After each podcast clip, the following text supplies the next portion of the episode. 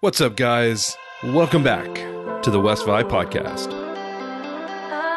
This episode is sponsored by Disruptive Adventism. Disruptive Adventism is a platform that encourages people to contribute to the changing of the fabric of Adventism through conversation, collaboration, and content creation. If you want to join in, head over to disruptiveadventism.org. Yeah, of course, we had our long standing shows like Faith for Today mm-hmm. and It Is Written. Kind of an interesting thing is that we, we as Adventists, at least in the past, the way past, like 1950s, mm-hmm. were right on the cutting edge. 1951, William Fagal decides to, hey, I mean, television's been out for two years. And he mm-hmm. says, somebody should do a mm-hmm. television show and talk about things for God's kingdom, and I'm going to do it. And he named it Faith for Today, and he had there was a little dramatic segment on every episode, a little drama. It wasn't very well acted, you know, but it was a little drama, and then he would that would illustrate the point, and then he would hmm. talk. And this went national, so it was actually the first national Christian television show ever. And then It Is Written followed after that. We were also leaders in radio with Voice of Prophecy. So we were pretty, as a group of people, we were pretty, hey, here's some technology, we should use this. Mm-hmm. But somewhere along the way, I don't know exactly where, probably in the 80s, we just kind of fell behind. You've probably heard the saying that youth is wasted on the young. It- For me, there's no area of my life where that statement is more accurate than when it comes to learning. When I was in high school and, and just out of high school, when I should have been going to college, I had no appreciation for education, for systemi- systematized learning uh, that's available through our school systems and uh, definitely didn't uh, appreciate the university level of education. That's probably one of the areas that I regret the most that I wasted that part of my life where I could have been taking a more full advantage of the opportunities that would have been available to me before I had a wife and a kid on the way and, and life had just kind of come in if I had taken advantage of that youth. I think I would have been much better off for it. However, it's never too late to do something new. And I did go to university and I did start getting this appreciation for learning. And now I just love it. And to be completely honest with you, if I was independently wealthy, I would just go to school all the time. I would constantly be involved in some program of study. And I just love it. I love having a framework presented to me that challenges me to learn new things, to stretch my mind, to to grow as a person. And especially graduate work, I'm finding the more I, I in, in spend time in like my graduate program uh, in organizational leadership that I was a part of, and now learning about this Masters of Arts uh, in Cinema, Religion, and Worldview that Walla Walla offers is just it's so amazing to me the the depth of knowledge and learning that is available to us as human beings uh, at this point in history. And so I'm really grateful that I'm getting these opportunities that this podcast is opening up for me. One of those is is the ability to engage with people that I never would have been able to connect with outside of this podcast. And so I'm excited about the next couple of weeks of content that's going to be coming out. I was invited to come to Walla Walla University to spend time with some of the faculty members of the communications department and the Center for Creative Ministry to talk with them and learn about their master's offering uh, in cinema, religion, and worldview. And so my guest today is Dr. Lynelle Ellis. She's the program director for that program. And she just has a fascinating story that she's going to share with us about how she came to love film and got involved with broadcast uh, media and then decided that she wanted to spend her life sharing this passion through teaching with others. And so I had such a blast talking with her, and I'm just so grateful that uh, I had this opportunity. I think that um, this is a really enlightening conversation. I love being able to just really talk through some of the challenges that I think we wrestle with as Christians and people of faith and how we should relate to the depiction of the world around us through media and film. And uh, she had some really challenging insights for me personally that I think uh, will be useful for you as you kind of process how we should be utilizing and relating to media and how it can be a great tool for the fulfillment of mission and our objectives as a church or really any organization at all. So, with that, we're going to turn it over to the conversation. Hope you'll love it. Talk to you on the other side.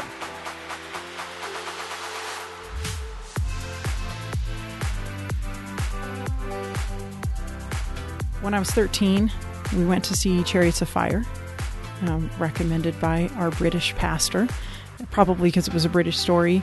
And that film did something to my thinking on a couple of levels. It was a beautiful message that really spoke to me, even as a 13 year old, or maybe especially as a 13 year old, about standing up for your beliefs. I, I just really connected with that. Like, it is worth standing up for what you believe. And to I wanted to have that. I wanted to emulate that in my life, to be a person that really stood for God and his kingdom and didn't just let other people influence me some other direction. And so that was powerful to me at 13 and also the film was just so beautifully made that I was totally wrapped up in it.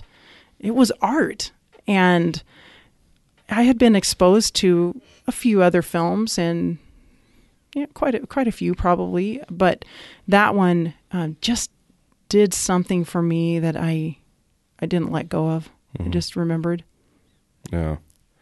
So, at what point did you decide like that film that being involved in media production was like a, a direction that you wanted to go with your life? Like from mm-hmm. having these films that meant something to you to like getting involved with that as a career. What was that journey? It took me a while because I think I would say that I was interested in media from really early on we would listen to audio dramas like The Bible in Living Sound and Your Story Hour. And those impacted me a lot from, I mean, little, little kid, probably age two on. And I would get out my cassette recorder and make radio shows and and I had a little camera and I'd do slideshows and put audio with them and there was just this love of that in me we didn't have a television in our home because my dad said we were going to live real life, which I think was really cool, actually. It helped a person have a mm-hmm. lot more imagination and creativity, and yeah. it was a joyful way to grow up.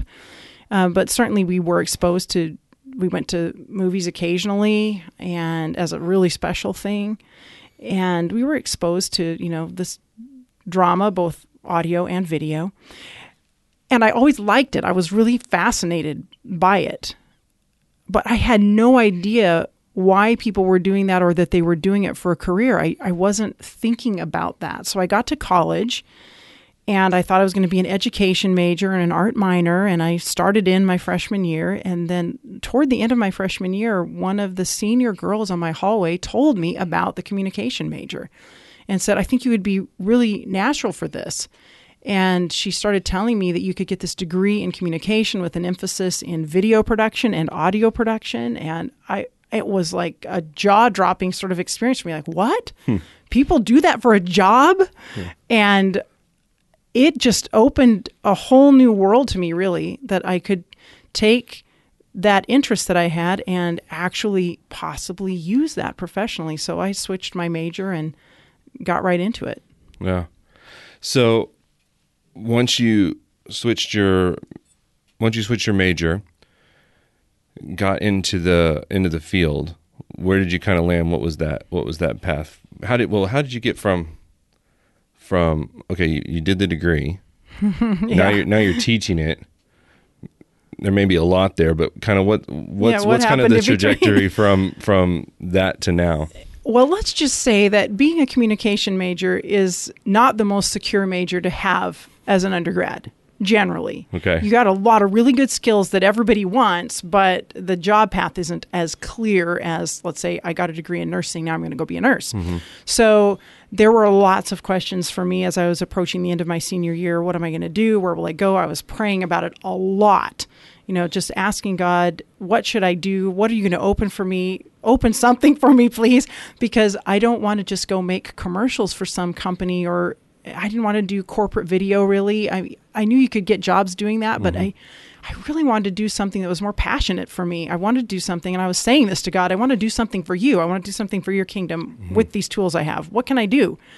And um, right at that time, 1990, uh, there was here in Walla Walla Valley, this group of churches here was was purchasing a low power television station and it went on the air April 20, 1990, the year I was graduating. And so they were looking for somebody to come run that station and they hired me on a two year internship situation through the General Conference of Seventh day Adventists. And so I just sort of landed there with nothing, no equipment, very just the training I had, you know, no experience.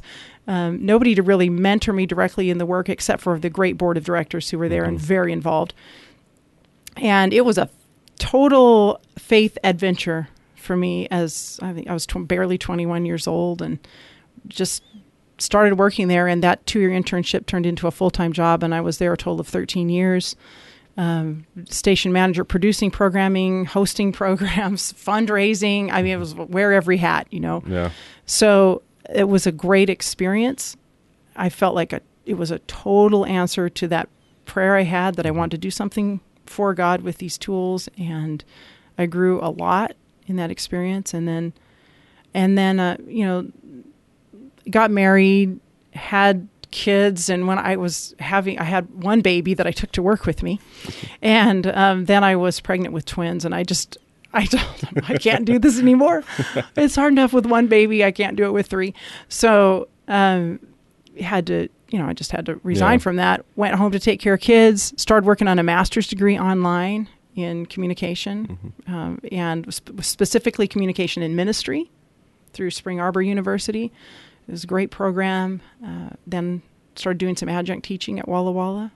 Then got a call to go to Southern Adventist University and teach in their School of Journalism and Communication, just mm-hmm. as I had finished my master's degree. I actually stopped at my graduation in Michigan on the way while we were moving. Okay. So, um, so was there six years teaching, and it, that was a great, great experience. Um, and then got a call to come to Walla Walla University, my alma mater, kind of come back home mm-hmm. and start a master's degree in cinema, religion, and worldview, which is taking my passions and putting them together yeah. you know, again. So you've kind of been involved in, in the the video side of, of the ministry of the church, really pretty close to the inception of it, right? I mean, it seems like in 1990 we probably weren't really leaning heavily into that yet. We were still pretty much dependent on radio. Yeah, of course, we had our long-standing shows like Faith for Today mm-hmm. And It Is Written. Kind of an interesting thing is that we we as Adventists, at least in the past, the way past, like 1950s, mm-hmm. were right on the cutting edge. 1951, William Fagal decides to, hey, I mean, television's been out for two years. And he mm-hmm. says, somebody should do a mm-hmm. television show and talk about things for God's kingdom, and I'm going to do it. And he named it Faith for Today, and he had there was a little dramatic segment on every episode, a little drama. It wasn't mm-hmm. very well acted, you know, but it was a little drama, and then he would that would illustrate the point, and then he would mm. talk. And this went national, so it was actually the first national Christian television show ever and huh. then it is written followed after that. We were also leaders in radio with Voice of Prophecy, so we were pretty. As a group of people, we were pretty. Hey, here's some technology. We should use this. Mm-hmm. But somewhere along the way, I don't know exactly where. Probably yeah. in the '80s, we just kind of fell behind. That's really interesting. You know, I thought I've thought about that not so much from the TV side because I I'm not as familiar with that, but I've heard a lot about like HMS Richards and, and the radio production yes. side, and it and it, it has struck me in the past that that we historically have, like you said, sought to be out at the forefront to really leveraging these new opportunities. And then s- somewhere along the way through my life it's like it's almost like an afterthought. It's all you know and i you know the production quality is is low. And and you know it, it probably mattered at the beginning, but not as much because at that point it was just like, whoa, there's somebody in that box, you know? But now, with production quality being what it is, and we're competing with all the messages, it seems like that's just so much more critical to the reception of what we have to say than it's ever been.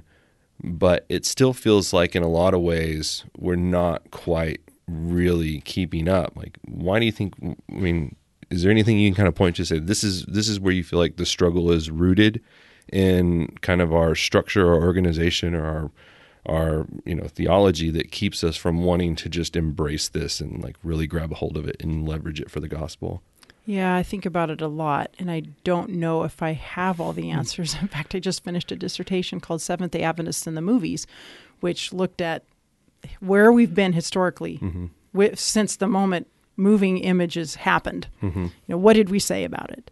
And then I also interviewed 36 current Seventh day Adventists about their views and beliefs and practices and mm-hmm. everything related to visual media. So I I really have thought about this a lot and maybe have some ideas, some clues, but mm-hmm. I don't think it's totally answered.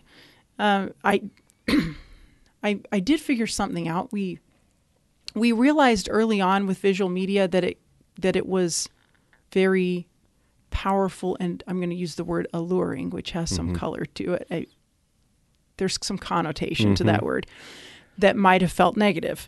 So, in the very beginning, there were a lot of warnings, and not just from Seventh day Adventists, but from Methodists and many other mainline mm-hmm. Christians. Lots of warnings about let's not get ourselves into the Nickelodeon watching these trashy right little movies, you know. And they kind of were trashy little movies, frankly. Right. And even during the 1920s, there was some there was nudity in you know moving pictures and a number of things that I, I'm sure a lot of sort of quotes good people of society felt like "Mm, maybe not. right So uh, there were there were those concerns early on with a lot of people, including Seventh Day Adventists, and we were quite clear about our warnings. Um, we had a and a, we had an an editor of the church paper called at the time the Advent Review and Sabbath Herald, which is now the Adventist Review, read by everybody. And um, Francis M. Wilcox was the editor for 33 years of that paper, starting in 1911. And he he had a number of editorials that were really pretty dogmatic about what we won't do and where we won't go. And I think that the even the Protestant work ethic kind of plays into this. Like wh- whatever we do should be industrious. Mm-hmm. We should be doing something good for God's kingdom. We should be making the best use of our time possible. And that's certainly not alone for Adventists, certainly a Protestant work ethic kind of approach. And so there was this feeling of, you know, wasting your time relaxing with movies and mm-hmm. visual storytelling. And I think that I think I know this from the interviews that I mm-hmm. did. That idea is not gone right people still have people on a broad spectrum. I interviewed people who said they were conservative, traditional, people who said they were moderate, people who said they were progressive, and I had an even number of those. Mm-hmm. And all of them, in one way or another, you know, would make some comment. Even those who considered themselves very progressive mm-hmm. would make some comment here or there about I don't watch this kind of thing because, or I feel guilty when I mm-hmm. watch these kinds of things because they're just really a waste of time, you know, Yeah. or whatever. So I think that that kind of has played into our sometimes our hesitancy to embrace the media for good, especially telling really engaging good stories with it. We've been hesitant to let the power of it even work for good. Mm-hmm. I, I don't know how else to say that. Like, Yeah. We haven't invested the money to tell a story so beautifully that people can't resist it. right yeah We because we kind of feel a little bit wary about a story that would be so beautiful that you can't resist it. Yeah. There's a little element of that. Yeah, I I've seen that. Uh, you know, in my background working in public evangelism, like one of the things that really started to strike me a few years ago is, um, you know, there's kind of a resistance to modern music, right? And and the argument for that is, um, we don't want to trade on emotion. You know, this music creates an emotional response, and so we want to be wary of modern music, but old music's okay Well, old music plays on emotions too. all, all, All music, music all does. art plays on emotion. It It, doesn't matter whether it's a drawing or a painting or music or a movie. It's all trading on emotion. But then we'll sing a hymn at the end of a meeting while making an appeal, trying to elicit elicit an emotional response to Absolutely. to do what we're asking them to do. And it it, just occurred to me uh, all of a sudden one day, like this is totally hypocritical to be like this. You know, on this reason we're gonna we're gonna shun you know what we don't agree with, but we're going to embrace it for the same reason, and then we're going to say it's a technicality of the difference between old music and new music that that's why it's so bad.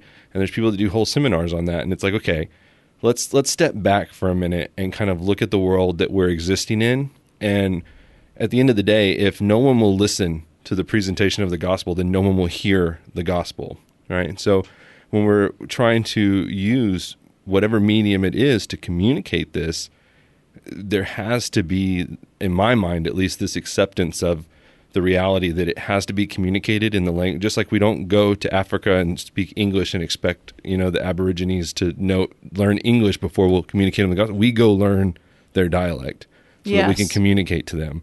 And it's the same thing in Western culture, but we we've just kind of demonized it to the point that, yeah, you know. And we we do have to figure out how to speak the language of now. And if we don't figure that out, nobody can hear us. And it's an interesting time because we have more tools available available to us for less expense than ever. Mm-hmm. I mean, anyone can can record something in 4K. Mm-hmm. Really, it's just not that expensive. Right. You know, anybody can do it, and it looks absolutely gorgeous and beautiful. But at the same time, we also have a world where it is it has never been more difficult to get someone's attention because long ago we had three networks, you know, and if you produced a program that got on one of those three networks, you were guaranteed a pretty good audience. Mm-hmm. A decent size audience was going to see what you were doing. But it took so much money and so many resources to even get something you could put on that network and so much luck or whatever, you know, that mm-hmm. you even connected with the right people that you could even be one of the few people who had a voice mm-hmm. in this country. And now everyone can have a voice you have a podcast. Mm-hmm. Anybody can have a podcast, really. Yeah. So your challenge isn't can I get the resources together? Can I talk someone into giving me airtime?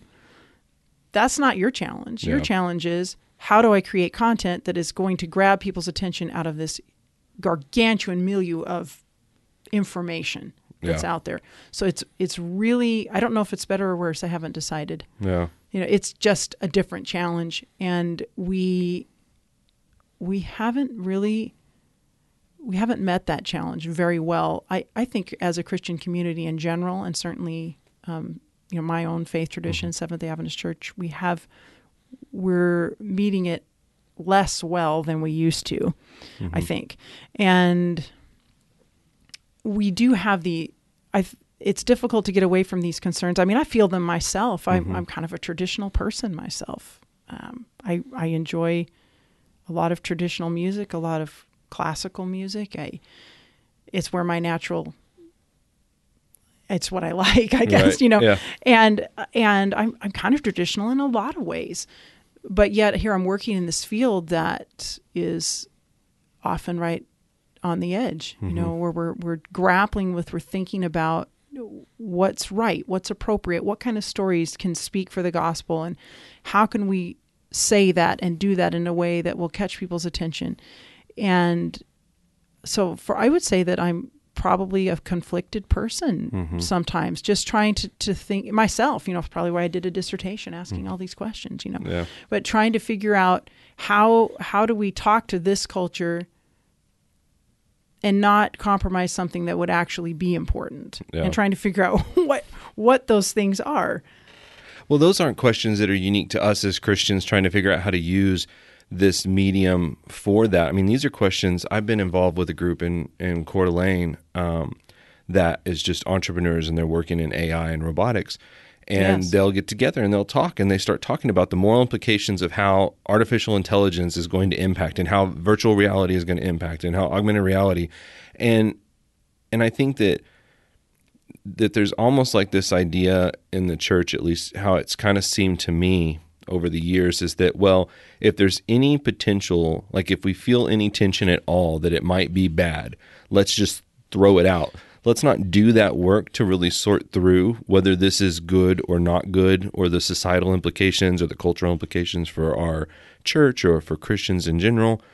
But that's where we grow. That's where we really learn how to use when we sit into that tension and say okay there's potential here we have to sort through it and figure out how we're going to use this ethically you know based on you know our morals our ethics our standards of what we believe is you know good and true and right for society for the world for the church Yes. everybody's doing that. We seem to skip that. We're just like, ooh, that might be bad. So let's just. and or- we really do need to do that work. Mm-hmm. I I completely agree with you, and and that is certainly what I've studied historically. That is the way. For instance, when World War One happened, for anybody who's kind of a history buff, I was a history minor, so this is interesting stuff Mm-hmm. for me. But when World War One took place, the world changed very dramatically. Technology changed during the war, the way people thought, the way they dressed, what they did, how they acted in society, all changed in a few short years. And the world, the Victorian world or Edwardian world that it was really Edward Edwardian, but that that went into World War One was not the same thing we had, you know, three, four years later. Mm-hmm. It was different. And there were actually, there's an article by F.M. Wilcox in those, you know, nine, 1920 something, early 20s, where a, a person actually writes into him in the Adventist Review, Advent Review and Sabbath Herald saying, hasn't the war changed the way we look at a lot of things in society? What are we going to do now? You know, they're talking about movies. Movies are everywhere. The whole way society responds to everything is different than it was before the war, as they're calling it. What do we do with that? And instead of thoughtfully grappling with that, the answer that comes back from F.M. Wilcox is God has not changed. Mm-hmm. Period.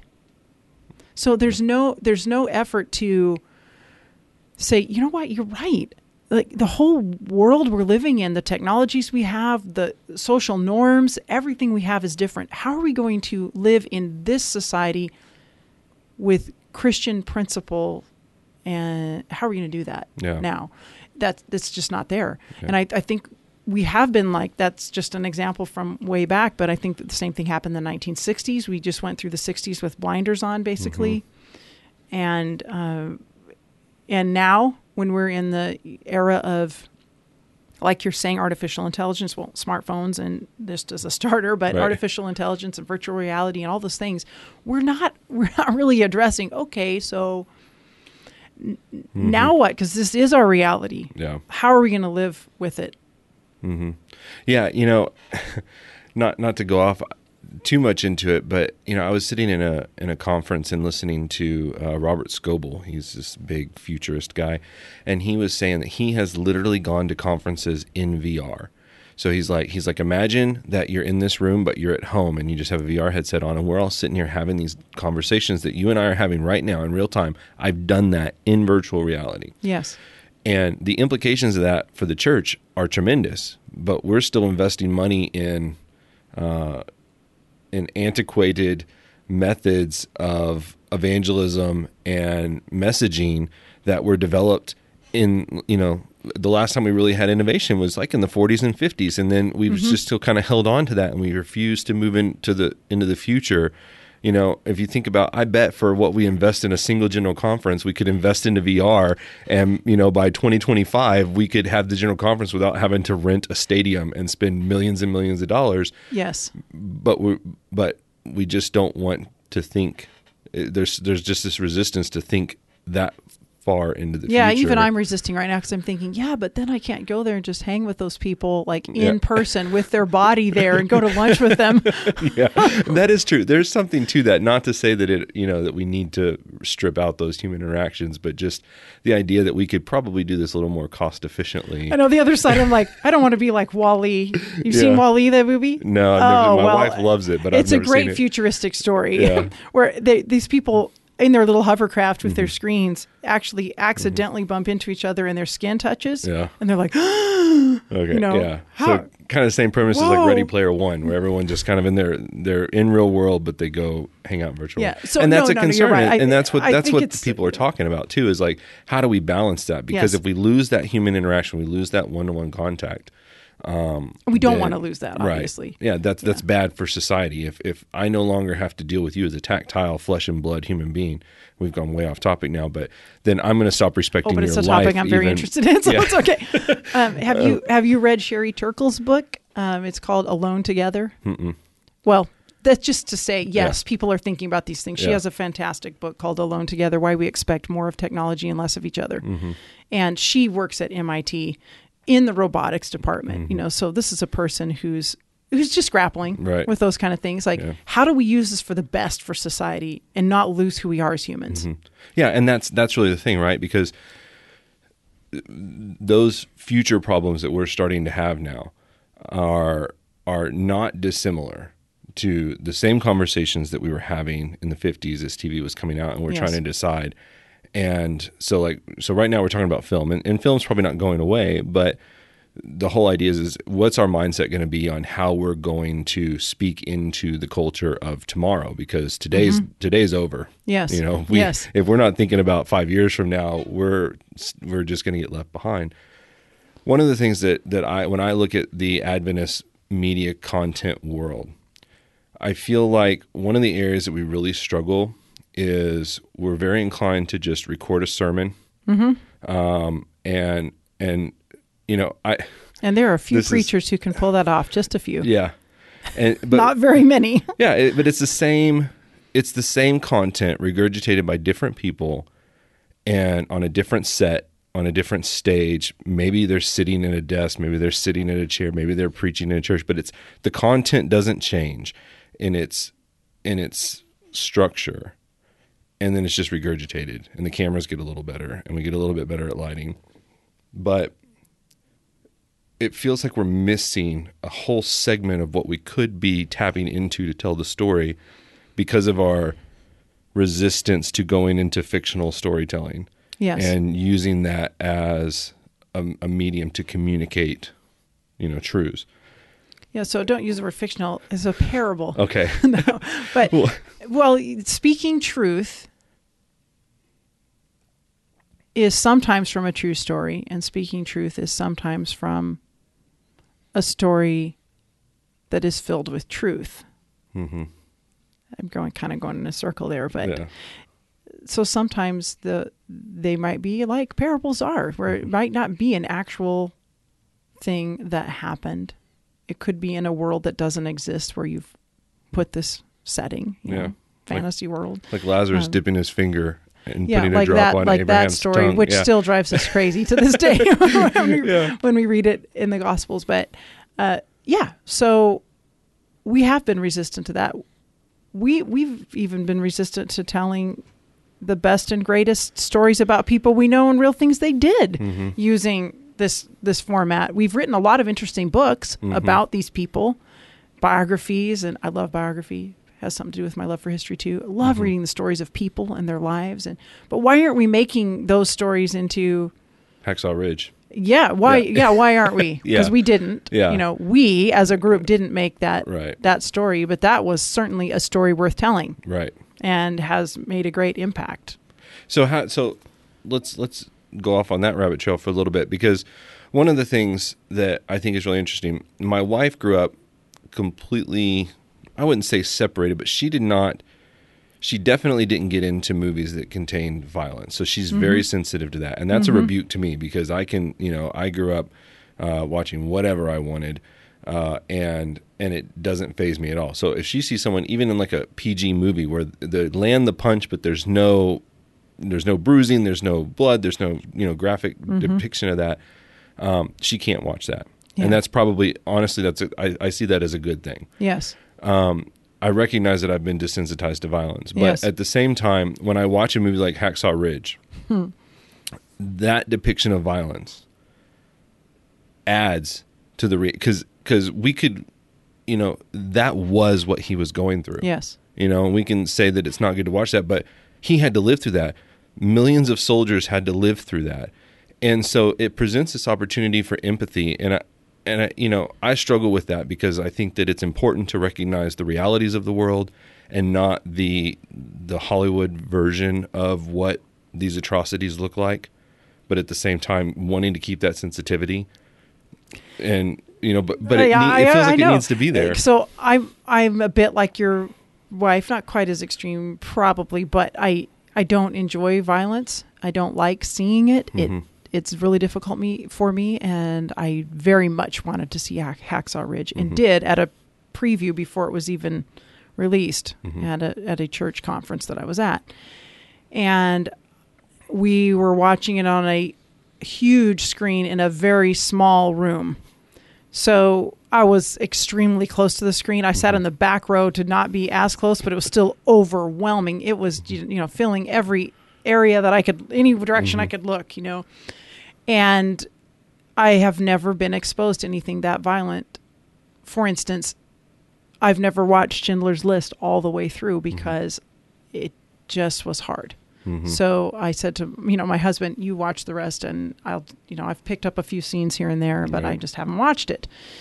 And so for me, I realized I was going to be throwing myself you know into something I probably wasn't prepared for, and I almost had to get up and leave to throw up, literally, mm-hmm. because I'm just not used to those kind of portrayals. Mm-hmm. I don't think it was wrong for them to be in the story, though. I, mm-hmm. I, I agree with you on that. The the difference for me is that I've seen Hacksaw Ridge three times, but I've never purchased it Mm-hmm. for myself to sort of have and pull out when I want to watch it. Right. Whereas every other movie that has impacted me spiritually at the level that that film did, I own. Oh, that's not true. I don't own The Passion of the Christ either for the same reason. Right. That also impacted me uh, spiritually, but I don't ever want to see it again. Mm-hmm. Hacksaw Ridge, uh, I've just been exposed to it a few times because it's been around as a piece of conversation, you know, with a lot of people within our within our church, obviously telling the story of Desmond Doss. But I don't own it, Mm-hmm. and that's just because it's too hard. It's too hard for me to see that. It's Yeah. too difficult, and I do think that that is a biblical principle. Actually, um, I'm going to remember forget where the verse is because I'm terrible about these things, but. I think it's in Isaiah, and it's like who can who can stand with the refining fire? Who can, in other words, who can hang out with God, Mm-hmm. who's sinless? Right. Who can do that? Yeah. And then the answer, there's a number of things. People who don't take bribes. It's about people treating each other well. Mm-hmm. Those are the people who can stand with the refining fire and not be burned up. Mm-hmm. And one of the things is the person who turns their eyes away from seeing evil and violence. Hmm. And I think that's actually a. Mm-hmm. I don't think violence is entertainment. That's what I'm saying. Yeah. It's not supposed to be for fun. Mm-hmm. And I think we see evidence, pretty good evidence in society, that when we embrace it as fun through gaming or films, it doesn't turn out very well, at least for certain elements Mhm. of society. It, it doesn't turn out very well. It's it's not that good. So I it's an interesting thing for me to kind of work through. I would agree that I think it belongs in the story with Hacksaw Ridge. I think there are instances where violence is very important to the story. Mm-hmm. We have to understand it in the context of that story. It helps us to have empathy, like you mentioned. It helps us to understand it. We wouldn't we wouldn't understand it if we didn't see it, and we see that in stories in the Old Testament as well. Right. There's a lot of violence Mm-hmm. um, in the Bible, Yeah. and it's part of a story with a with a purpose. But this idea of I just like Yeah. I just like I just violent like film. violent Yeah. stuff. I, I, it, I like how it makes me feel, or whatever. You know, that Right. like that that makes me feel pretty uncomfortable. Yeah. I think we should feel uncomfortable with violence. Mm-hmm. Yeah. Yeah. And yeah, and I, I agree with that. I think that, you know, part of you know, part of for me I know that I'm desensitized, but there's still and maybe, you know, it could be it could go both ways. It could be an indictment on modern filmmaking that it has gotten to this point that it is so graphic, uh, and an indictment on me that it takes that level of graphic content to really elicit you, a yeah. reaction. Um, and that's not lost on me.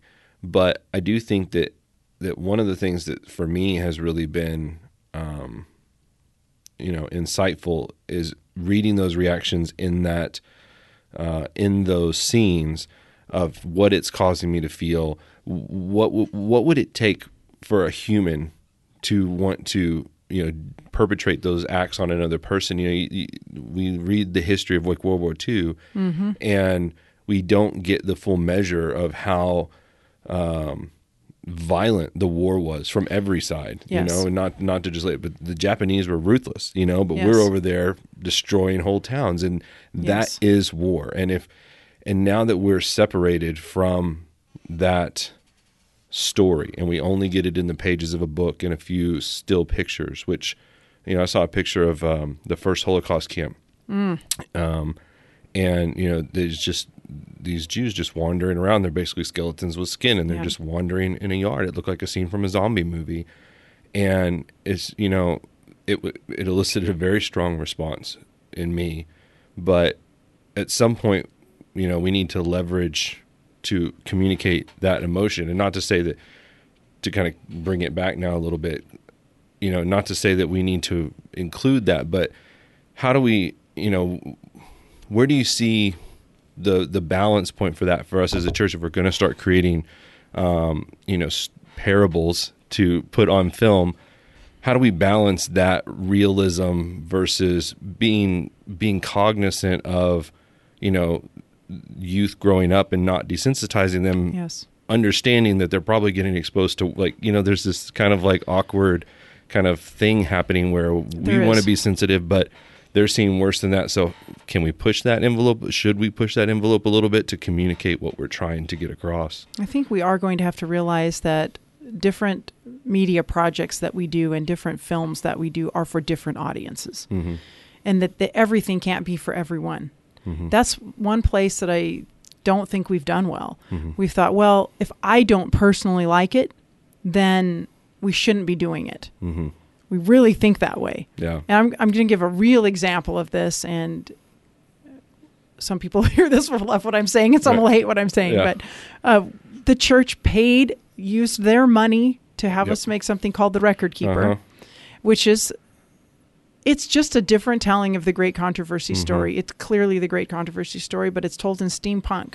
Mhm. That is not for everybody. Okay. Mhm. it's definitely it's not for most adventists right No, that was what was steampunk lost is not for everybody. Yeah. It's not for a lot of people. I don't even like it because I'm Mhm. I'm just I'm going to talk. This doesn't even have anything to do with spiritual conviction. right I'm not a huge fantasy fan. I, Right. I'm just not. It's not Mhm. my thing. I love historical period piece stuff. I Mm-hmm. love that.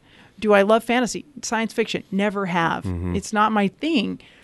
But it is the thing for a lot of people. It is the thing for a lot of people we're trying to say something to. right So we, I think we have to get beyond this idea of we can't have it because it doesn't appeal to me. Mhm. And back in the days when this record keeper was first being, well, it was never really released, but Right. it came out on YouTube and then it was being removed from YouTube as fast as it could get out there by Yeah. Whoever was trying to get it removed. And I remember staying up till 2 a.m. Not my normal habit. I'm kind of a I'm, an, I'm a morning person. I'm not a late night person. Uh, my husband and I watching the entire thing in its 11 minute segments Mhm. on YouTube before it was going to be gone the next morning. yeah Which it was, you know, Yeah. at that point. I know you can find it now, and I, I actually have bootleg copies yeah, I have a copy on Blu-ray. so, uh, so I have it, and I watched that thing. And when it was over, I I basically said, "That was totally not my genre. mm-hmm. This was not my thing." But I hung with it to see how it was going to tell the story that is my thing, the story that is really important to me. Mm-hmm. And in the end, I was moved by a number of scenes in there that showed me something about the great controversy story or a new aspect of it or a new way to look at it that I had never had before. Mm-hmm. So, could I have lived my whole life without the record keeper? Yeah. Would my spiritual Mhm. life be well and alive? It would, but it but I have to say, Mm-hmm. even though it's totally not my natural liking, I learned something from it. Mhm. I was moved. I saw something about God and who He is that I didn't see that way before. right And I personally, I think we made a mistake not to let not to let Yeah. that go out there Yeah. and speak to the people to whom it would speak. Yeah, some of the you know the, the what really got me and and I actually talked about this on last week's episode, so I wasn't going to bring it up, but I'm glad you did because I think it's important to the conversation. It, you know, like we forget that series was not made for Adventists. Like No. the point of that series was not to entertain Adventists. Not at it all. was to capture the imagination and the attention of people who would never in their lives pick up a great controversy and read it. And what's interesting to me is there. I had a friend um, that I worked with, and I was talking to her about things, and we were talking about uh, you know different items and different end time events, and so um, she we got to talk about the great controversy, and she said she'd be interested in reading it. So I found the only copy that I could find on Amazon to order her, and I ordered it, and I brought it to her, and it was this little copy made by one of the independent publishing houses, and the font goes right up to the edge of the page. I mean, it's like a quarter of an inch off the edge of the page margin all the way around. It's just It's not like readable. eight point font, and I gave it to her, and she was so. I mean, we had had so many conversations. She was super interested, and then I gave her the book, and she's like, you know, came back a couple of days. She's like, I, what I've what I've been able to read, I love, but I can't. My eyes hurt after five minutes of reading. So, so we're shooting down anything that's packaged in an attractive way, but then what we're putting out that is accessible. Like To it- be fair, there are better copies of the Great no, I know don't they know are. why you couldn't find them. well, there wasn't an ABC nearby, Yes. and I have Prime, and I didn't feel like ordering it from the ABC, and so I was just trying to get it to Yeah, capture that moment. So yeah, I mean there there are better, and I'm real excited about some of the stuff that's being done, but it's just like that particular copy is published by a group that was particularly outspoken against the record keeper. I know in Yes, particular, and yes. so it's like. And you're realizing people are not going to access it yeah, this way. Yeah, but uh, but the response to You that wouldn't is, is read you it. should- I wouldn't read it at that size font. No, yeah, but well, but it's in their their response to that would be, well, it's about the content. It shouldn't be about the presentation. It should be about the content. That's just stupid. yeah, You know, that's not reality. yeah, it's not. But it's it, it's kind of our thinking that it's the message, not the method in which the message is communicated. But Well, Marshall McLuhan said that the medium is the message. Mm. And that's overstating, Mm-hmm. obviously. Or we all know that. All of us who study communication theory know that that's overstating. But it's overstating for a good reason. Mm-hmm. We must think about that. yeah, The medium itself is really, really important. The environment in which you present whatever you're presenting mm-hmm. is super important. In fact, it can it can overwhelm whatever the message is. Mm-hmm. Yeah. Yeah.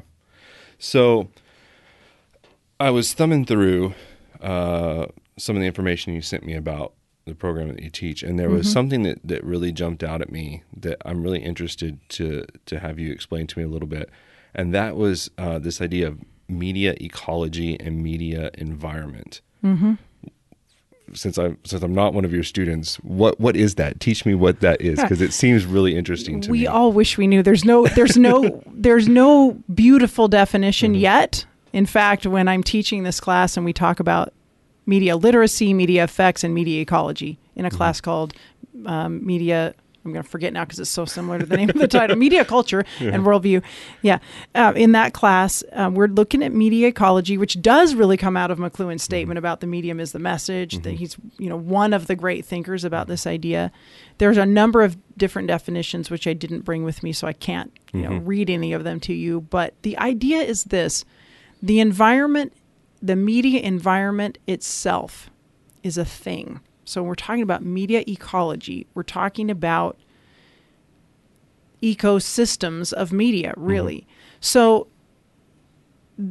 the medium itself changes the way we live. It's not just about the content. Now content is always important.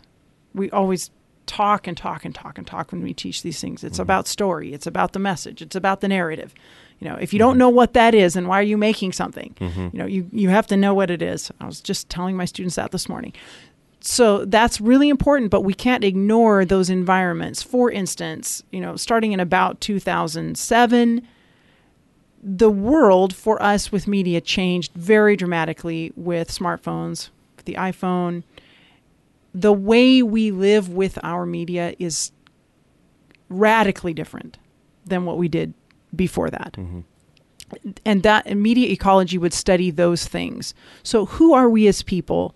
How have we changed as humans because of the technologies that we're using? And we can say this about other technologies in the mm-hmm. past. You know television changed the way we lived. Mm-hmm. We, we'll we'll just totally never be the same. Right. you know it just changed who, who we are how we live what we do what we how we think about things.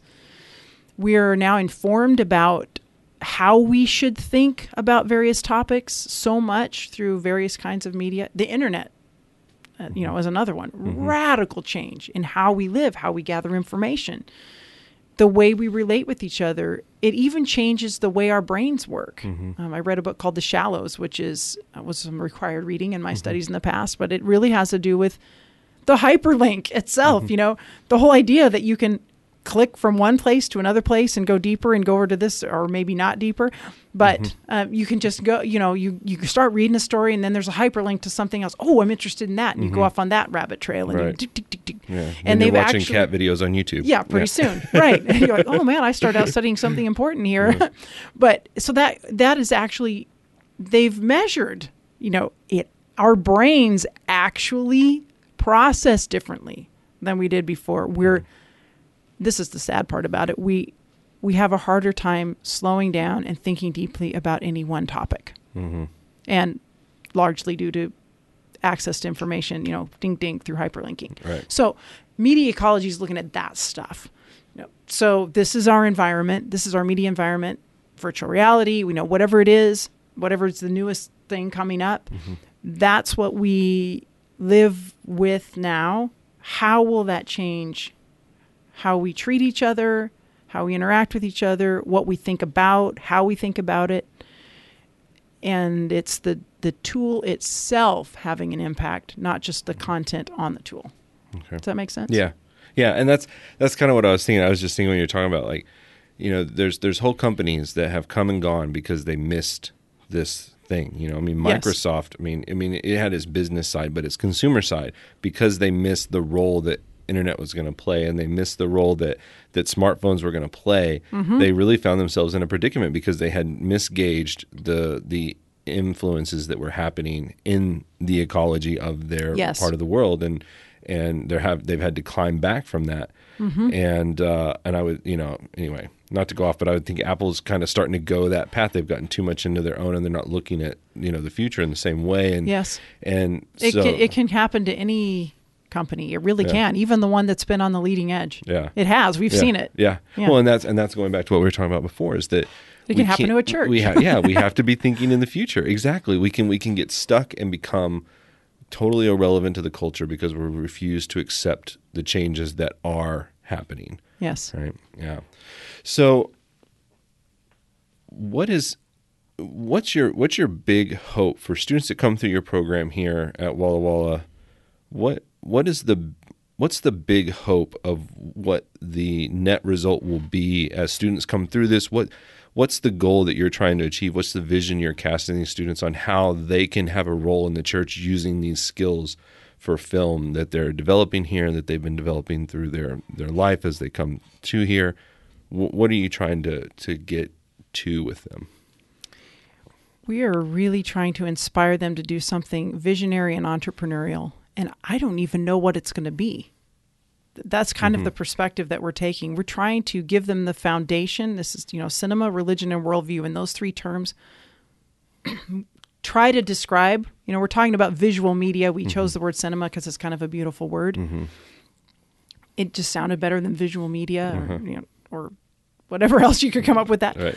and uh, then the religion that certainly the deep foundational the christian mission the foundational theology that that drives who we are and what we would want to communicate those things. And then we've combined with that worldview looking at how different cultures different people groups within or without North America, but even within North America, you know, how do how do people think about things and how do we speak to those cultures and those worldviews? So we try to bring all that stuff together and and we give some practical tools in some of the classes that we teach, really like, you know, if you're mm-hmm. filmmaking basics and you know, how do you get in there with the tools and use them? So we have some of that, which is not that common in a master's degree, but mm-hmm. we we do that. But we're really really looking at philosophy, at theory, at mission behind what you're doing, and we're we're trying to we're trying to give students who are in this master's program the tools that they need, the ways of thinking that they need to actually go out and do something nobody's done before. Mm-hmm. And it's an, it's an awkward place to be in a sense because you know a lot of schools really like to you know, like to say, well, if you get this master's in social work, you know, you're going to get this better job and you'll be paid this much more. You know, we have a great master's in mm-hmm. social work program and they can make those kind of promises. Cinema, religion, and worldview, we we don't we can't really make those kind of promises like, hey, if you get this degree, you're going to have X job, you know, working for the church or for somebody else, and and it's just going to be great for you. You're going to make a lot more money. Instead, we're really talking to people who feel a calling that they cannot deny. It's a passion. It's a I love these tools. I love this way of telling stories. Mm-hmm. And I love God and I want to do something for his kingdom. How am I going to put those two things together? And Right. that's really what this is about bringing those together. And we, we tell our students straight up, you, we hope, we pray, you're going to go out and do the next big thing that's on the edge that your professors may not even know what that is. Mm-hmm. You know, we'll try to prepare you for, you know, what's coming new, especially Jerry Hartman really tries to talk about new technologies uh, in his one of his classes where he's talking about how we do things for interactive media. He's always trying to look at, you know, what's the latest and and give them some exposure to whatever those things are. And then of course we try to teach the foundational things that sort of never change the, about great storytelling Right. how you structure it, um, the elements that you want to put together, and the theory and the and some theories about how society change, how change happens in society, how we elicit change, like um, Bandura's theory of social learning, how we emulate what we see, and that works really well in visual media. So we try to give those tools, and then we we really are expecting our graduates to be on the cutting edge, and they are going to be facing the challenges of being the people within the church who are doing the new thing. Mm-hmm. And what our grad we just we're just graduating our first people, so Mhm. we're just seeing what they're you know ending up Okay. doing. We have one that's working, um, doing some consulting for a couple of large churches in Florida, Mm-hmm. and that's great. We we've got one who's a pastor who's going to use these tools in his ministry. He just didn't have the tools before, Mm-hmm. and we'll see you know what he does with that. And we have a graduate who's doing productions and doing some for North American Division now, and I think will really will really make an impact and a difference. So, you know, it's Yeah. kind of we're we're we're just seeing the first results of that, and we'll kind of see where they go. Mm-hmm. But the idea is we're not going to do everything the way we always did, and we're we're trying to get get our graduates to think in new ways. Yeah. Has there been any like concern expressed or anybody thinking about the fact of like what happened with the record keeper and you know students coming through this wanting to push the boundaries but feeling like almost Yeah. like they can't like have, have y'all talked about that do y'all that talk about that conversation to- has come up. mm-hmm. Um, we,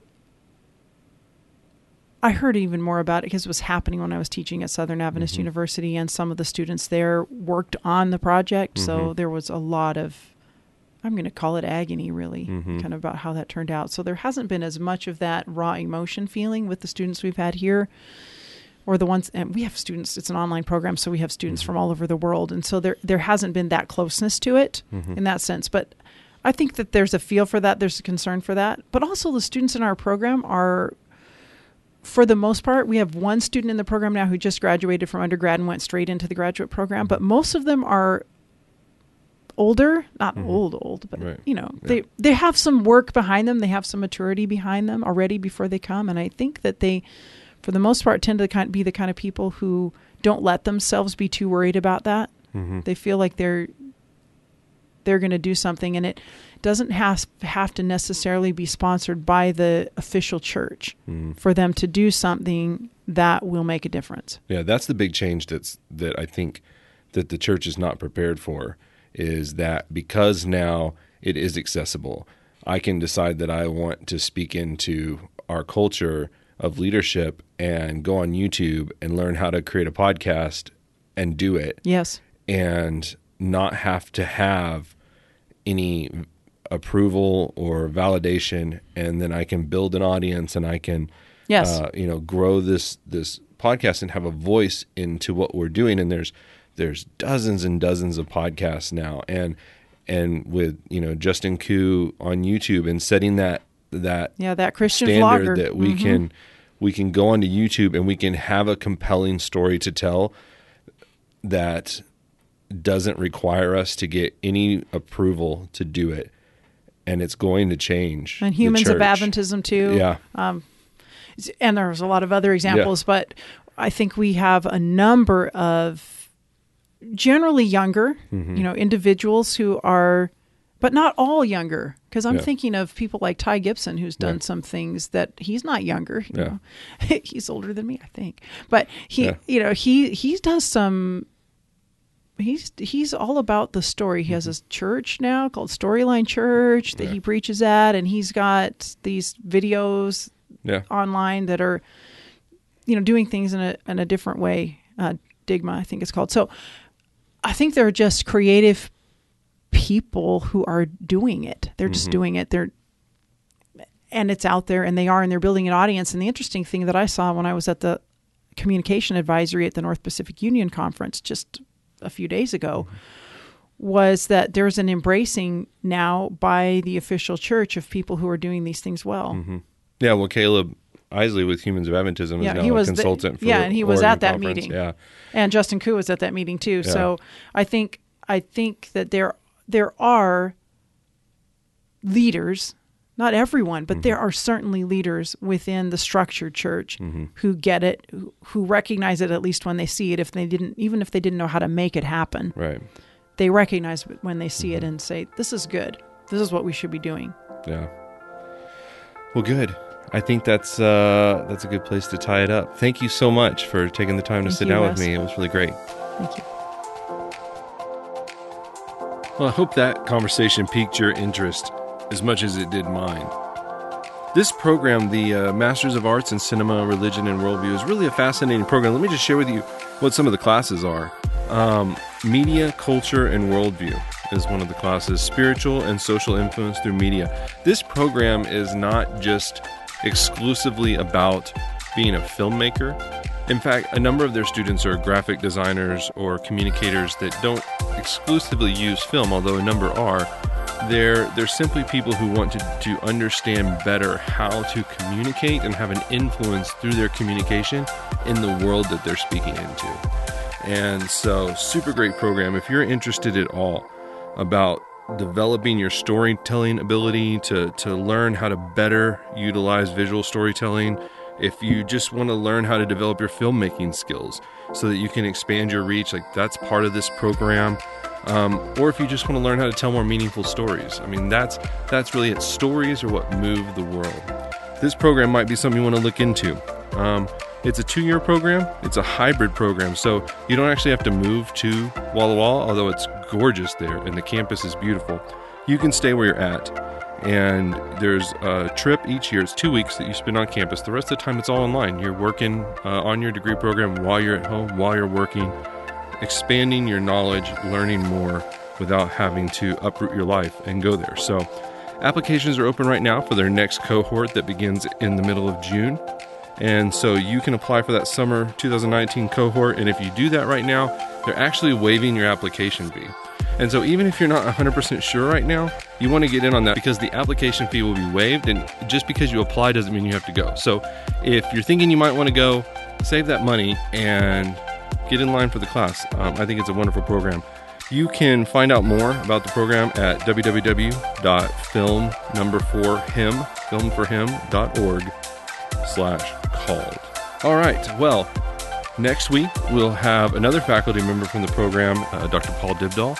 He's a professor of mission at Walla Walla University, a missiologist, uh, I think is what his technical term is. So I was really excited to get to talk to him, and, and I had a ton of fun in that conversation. So make sure you tune in next week. As always, any graphic design needs that you have, get with Andrew over at 42design.co. I'm so excited to see the different people that are tapping into him and hear the stories of how excited they are about the work that he's done for him. And without question, the feedback I hear most often as people work with Andrew and then it, they talk to me about their experience is they're just blown away with how quickly he is able to draw out exactly what they're looking for in the work that he does for them. He's got a great talent for that. Give him a try if you have any graphic design needs. You won't be disappointed. 42design.co. And I don't mean to sound like a broken record, but I do really value feedback. I would love to hear from you about what you think about the show, about this episode. Leave me a comment on social media or a rating and a review on iTunes or wherever you get your podcast. Oh, big news. Um, some of you have been asking for it, and I finally stopped being lazy. And the podcast is now on Spotify. So if you Um, if you use Spotify, the West podcast is right there next to all your favorite music and podcasts on Spotify. So check it out there. Love to see you on Spotify. All right, guys, that's it. See you next week. Thanks for listening to the Wes Via podcast.